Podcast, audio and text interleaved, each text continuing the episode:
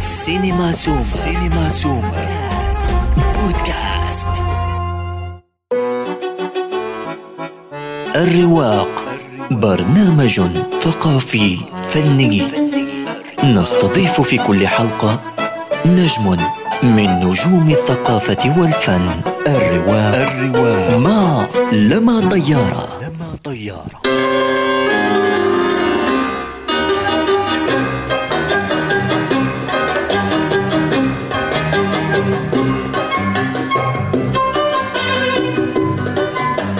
البعض يلقبها بفراشة الفلوت والبعض الآخر بملكة النغمات. إنها الفنانة المصرية الدكتورة رانيا يحيى. ولا تكتفي رانيا بكونها عازفة، بل إنها أيضا ناقدة وكاتبة ورئيس قسم فلسفة النقد الفني في المعهد العالي للنقد. وهي اليوم فراشة الرواق وملكة نغماته.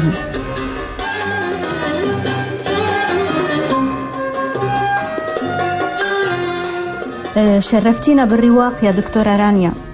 أهلا وسهلا بيكي لما، أنا اللي سعيدة بوجودي معاكي. يعني بالإضافة لكونك عازفة تقيمين الحفلات، وكما أشرت في مقدمة الحلقة أنك اليوم رئيس قسم فلسفة النقد الفني في المعهد العالي للنقد، وبعرف أنه مؤخرا أصبحت عضو في المجلس القومي للمرأة وبتشاركي بمعظم فعالياته. السؤال اللي كيف بتلاقي الوقت لحتى توفقي بين كل هالأشغال والمهام؟ في الواقع زي ما حضرتك أشرتي، هو فعلا ده بيرجع الحقيقة من وجهة نظري لثلاث عوامل رئيسية. أول عامل هو توفيق ربنا سبحانه وتعالى، لأن اللي ربنا بيريد له التوفيق يعني بيكون ربنا معاه وبيرافق خطواته وبينجحه. فدي أول حاجة طبعا، يعني وقف ربنا معايا الحمد لله. الحاجة التانية هي القدرة على تنظيم الوقت والجمع بين أكتر من حاجة من خلال يعني التفكير المنظم، زي الواحد إن هو يعني يتعامل مع أكتر من حاجة بفكرة تنظيمية بحتة، يعني الجمع بين أكتر من شيء، ولكن كل ده وفقا ل يعني جدول زمني يحافظ على المراد، يعني المراد تحقيقه. العامل الثالث الحقيقة، وهو اللي يمكن بالنسبة لي شايفة ان هو ده سر النجاح لأي حاجة ولأي حد، هو الحب. حب الواحد للحاجة اللي هو بيعملها وإيمانه بيها، ده اللي بيخليه ان هو يقدر ان هو ينظم وقته، ويقدر انه يعني يحالفه الحظ ويحالفه النصيب في التوفيق، أما يكون الواحد مقتنع فعليا بالحاجة اللي هو بيقدمها.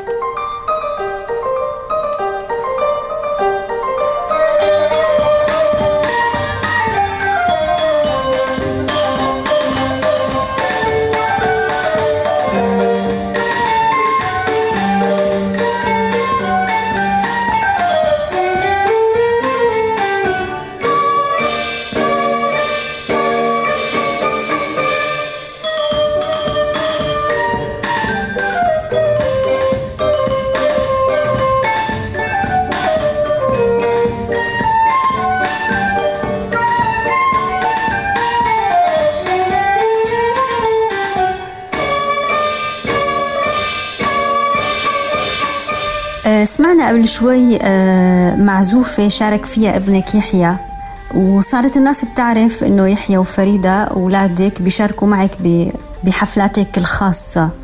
هل حبهم للموسيقى اجى عن طريق الوراثة وعبر الجينات؟ الجينات الوراثية عليها عامل كبير جدا في يعني خلق موهبة داخل الأطفال وتأثرهم بالمناخ المحيط بيهم.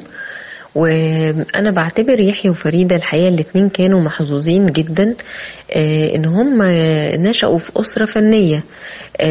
يمكن ده بيفرق عن أنا ما كنتش في أسرة فنية، أنا كنت في أسرة يعني الأب رجل عسكري والأم متذوقة للفنون وشاعرة بتكتب قصائد شعرية، والأب متذوق أيضا للفن، ولكن ما كانش فيه موسيقيين عندنا في العيلة خالص. فأنا ورشا كنا أول مظاهر الفن في العيلة بتاعتنا. لكن يحيى وفريدة طبعا وضعهم بيختلف، لأن هم أما يعني اتولدوا في مناخ فيه حفلات وبروفات، وباخدهم معايا الأوبرا من هم في سن أقل من سنتين. كنت باخدهم في البروفات الجنرال يسمعوا ويتفرجوا على الباليه والأوبرا. يعني الحقيقة ده خلى عندهم حس موسيقي عالي جدا، موهبة موسيقية كبيرة، عندهم ما شاء الله أذن موسيقية. ده كمان الحقيقة كان راجع لأن هم خلال فترة الحمل طول ما هم في بطني أنا كنت بعمل حفلات وبشارك في أوركسترا أوبرا القاهرة اللي أنا عضوة فيها. فكل ده الحقيقة كان بيساعدهم أن هم يعني يزودوا الموهبة اللي موجودة جواهم.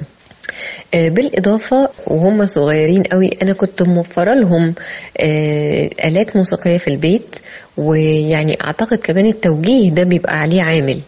فبرضو كون ان هم متاح ليهم في البيت بيانو، آلات الفلوت موجودة، يعني كل ده الحقيقة فرق معهم اكيد في عملية التمرين او التدريب في سن صغير. ابقى على تواصل مستمر وبودكاست الرواق. لا تنسى تفعيل زر الاشتراك الموجود في تطبيقك لتصلك الحلقات في حينها. فهمت من ردك أنه التحفيز والجو العام بالإضافة إلى بعض العوامل الوراثية هي كانت السبب الرئيسي بدخول أولادك للفن. بس ما عرفنا عنك أنت وكيف اخترتي آلة الفلوت لحتى تدرسيها. أحب أقول لحضرتك وللسادة المستمعين الحقيقة اختياري لآلة الفلوت ما كانش مني أنا، ولكن كان من اللجنة الممتحنة في الكونسرفاتوار. أما دخلت الكونسرفاتوار كان عمري 12 سنة.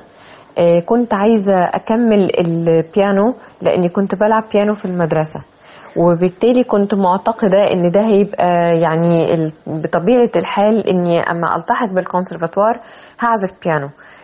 سن ال 12 سنة بالنسبة للمتخصصين شايفين ان ده بيكون سن كبير، مش بيشكل العازف المحترف بقدر كافي، وبياخدوا البيانو في سن 8 و9 سنين. في الوقت اللي أنا دخلت فيه الكونسرفاتوار ما كانش بيتاخد في سن أكتر من كده، وبالتالي اللجنة الممتحنة ارتأت أن مواصفاتي الجسمانية مع سني هو الأفضل للترشح لآلة الفلوت. طبعا وقتها الحقيقة ما كنتش أعرف آلة الفلوت، وزي كل المصريين والعرب اللي مش عندهم دراية موسيقية كافية بالآلات الموسيقية الكلاسيكية في الأوركسترا. عرفوني بالآلة، والحقيقة ما عرفت ان هي آلة نفخ كنت زعلانة في الأول، ما كنت شفت الآلة ما عرفهاش. وروني آلة الفلوت يومها، ومن أول ما شفتها حسيت ان هي آلة جميلة جدا ورقيقة جدا حتى من مجرد الشكل. وأما سمعت صوتها خلوا حد يعزف عليها علشان نسمع صوتها، حسيت ان هي زي تغريدة العصفورة.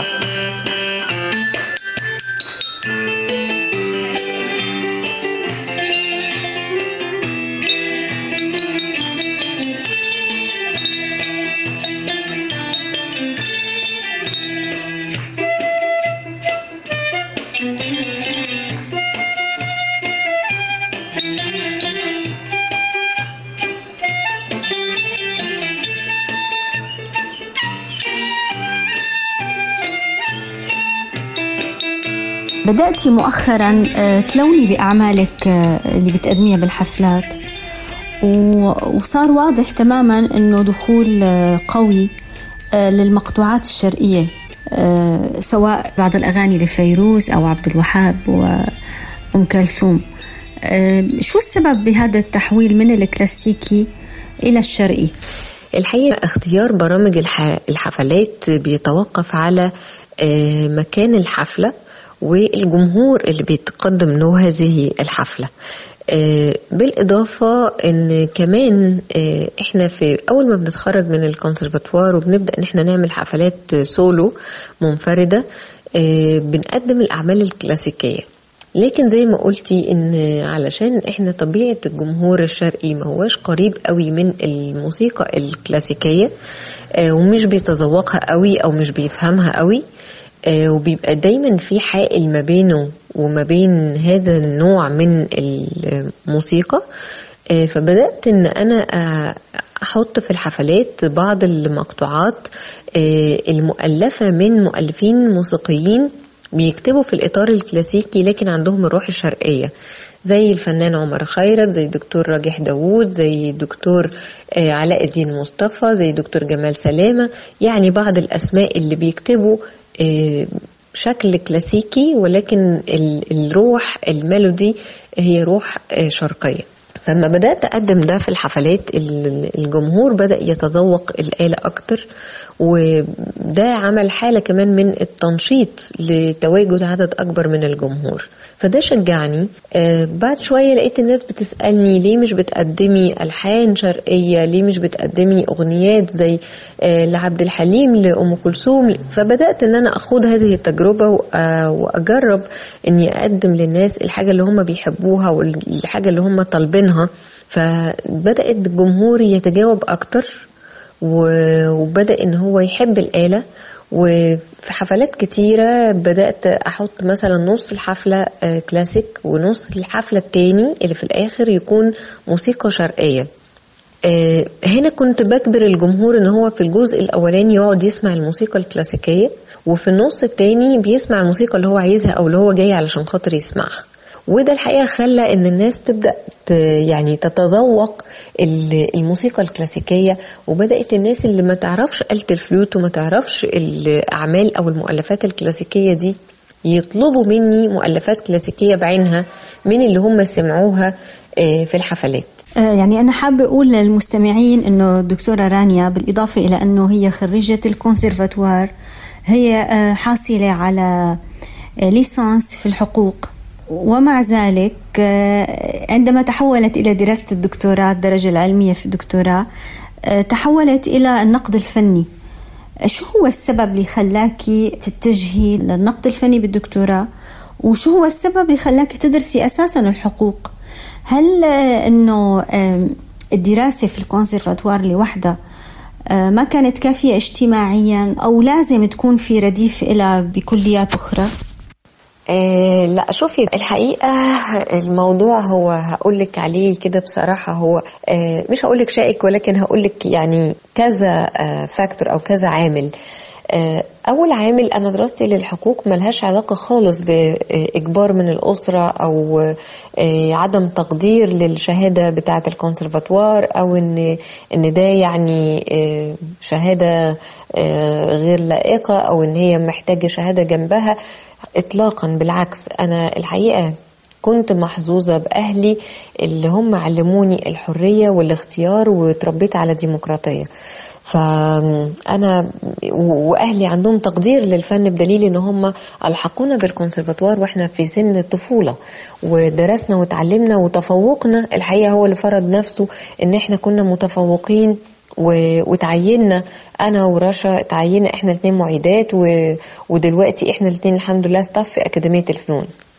لكن هي الفكره ان انا كنت قريبه جدا من والدي الله يرحمه، كنت قريبه منه يعني على المستوى الشخصي، ووالدي كان ضابط شرطه شاطر جدا وكان بيعمل دراسات عليا ماجستير ودكتوراه. فبحكم قربي منه وقعدي معاه وقت طويل كنت بشوفه وهو بيذاكر وهو بيقعد يشتغل في الرسائل بتاعته، فكانت الكتب بتاعة القانون كانت بتستهويني، وهو كان كمان بيلفت نظري لبعض الحاجات. فكنت بحس ان هي مواد حلوة ان احنا كبني ادمين ان احنا ندرسها ونعرفها، لان هي كلية الحقوق هي بتعرفك ايه هي حقوقك وواجباتك. وهو خلق ده جوايا على سبيل يعني اقترابي منه الشخصي، مش علشان أدرس. لكن أنا ما جيت في الثانوية العامة الحقيقة، وهكمل في الكونسرفاتوار بشكل يعني طبيعي نتيجة لتفوقي خلال سنوات الطفولة، أنا كان عندي رغبة إن أنا أدرس كمان الحقوق علشان خاطر يعني أعرف إيه هي حقوقي وواجباتي، اللي أنا حسيتها من خلال القراءات بتاعتي البسيطة مع والدي هو بيذاكر. فكتبت كلية الحقوق جامعة القاهرة رغبة أولى وجات لي لأن كنت جايبة مجموعة يعني دخلني كليات أكتر، فجات لي بالفعل كلية الحقوق ودرست الحقوق وعشقت على فكرة دراسة الحقوق. ولو ما كنتش في الكونسرفاتوار وكنت متفرغة للحقوق أعتقد أن أنا كنت هتفوق في هذه الدراسة لأن هي دراسة شيقة وجميلة وممتعة جدا. لكن الكونسرفاتوار كان بالنسبة لي هو التحقق، هو البحث عن الذات والتعبير عن الذات، لأن ده الموسيقى أصبحت هي جزء من تكويني على مدار سنين طويلة، أصبحت جزء من كياني. يعني أنا ما أقدرش أتخيل نفسي أن أنا مش عايشة في وسط حفلات وموسيقى.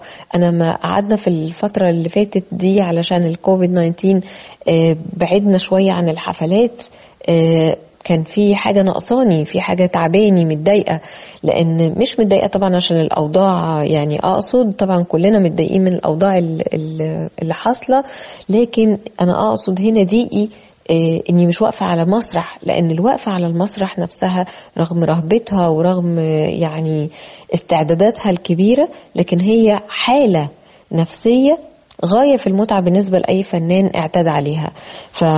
فأنا يعني الكونسرفاتوار بالنسبة لي لا، هي شهادة راقية جدا. حصلت على البكالوريوس بتقدير ممتاز مع مرتبة الشرف، كنت الأولى على دفعتي. يعني حبي للموسيقى له كل التقدير من أهلي ومن عيلتي ومن أصدقائي ومن كل المحيطين بي، وعندي قناعة تامة طبعا بهذه الشهادة اللي أنا حصلت عليها، وبالعكس بكل فخر. أما بقى الجانب الثالث وهو النقد الفني، أنا بعد ما عينت معيدة في الكونسرفاتوار بعد تخرجي وعملت الماجستير في 2006 وجيت أعمل الدكتوراه، نقلت درجتي الوظيفية كمدرس مساعد من الكونسرفاتوار للنقد الفني في أكاديمية الفنون في المعهد العالي للنقد الفني.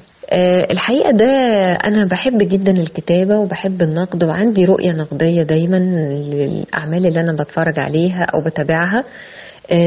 فأنا كنت وصلت لأعلى يعني شهادة وأخدت كل حاجة الحقيقة من الكونسرفاتوار، ودرست الدراسة الكافية وتعلمت كويس على إيد أساتذة شطار ويعني استفدت كتير جدا. لكن دراسة النقد الفني كانت هتزيد من شخصيتي، هتعلمني حاجة إضافية، هتعلمني حاجة جديدة، مجال جديد. وأنا دايما ببحث عن التحقق، والتحقق هنا في الكتابة، إن أنا عندي رغبة أو هواية في الكتابة النقدية، ليه إن أنا ما نميهاش وأقويها. حاجة تانية وهو في شق يعني أنا أحب أن أنا أتكلم عنه، وهو مجال حقوق المرأة وتعييني في المجلس القومي للمرأة من قبل فخامة الرئيس السيسي. الحقيقة ده كان تتويج يعني لمراحل ماضية كان فيها كتير من التعب والمجهود والمشقة، واهتمامي طبعا بمجال المرأة ده ما جاش برضو يعني وليد لحظة، ولكن ده كان نتيجة متابعة لأنشطة المجلس القومي للمرأة وكتابات نقدية وفكرية عن المرأة واحتياجاتها ومتطلباتها، وإلقاء الضوء على المرأة النموذج القدوة والنموذج الناجح. فيعني دي كمان محطة الحقيقة أنا بفتخر بيها، بتشرف بيها، أعتقد إن هي كمان محطة مهمة. ويعني ربنا يا رب دايما يوفقنا لما فيه الخير لينا ولبلدنا ولأمتنا العربية يا رب كلها.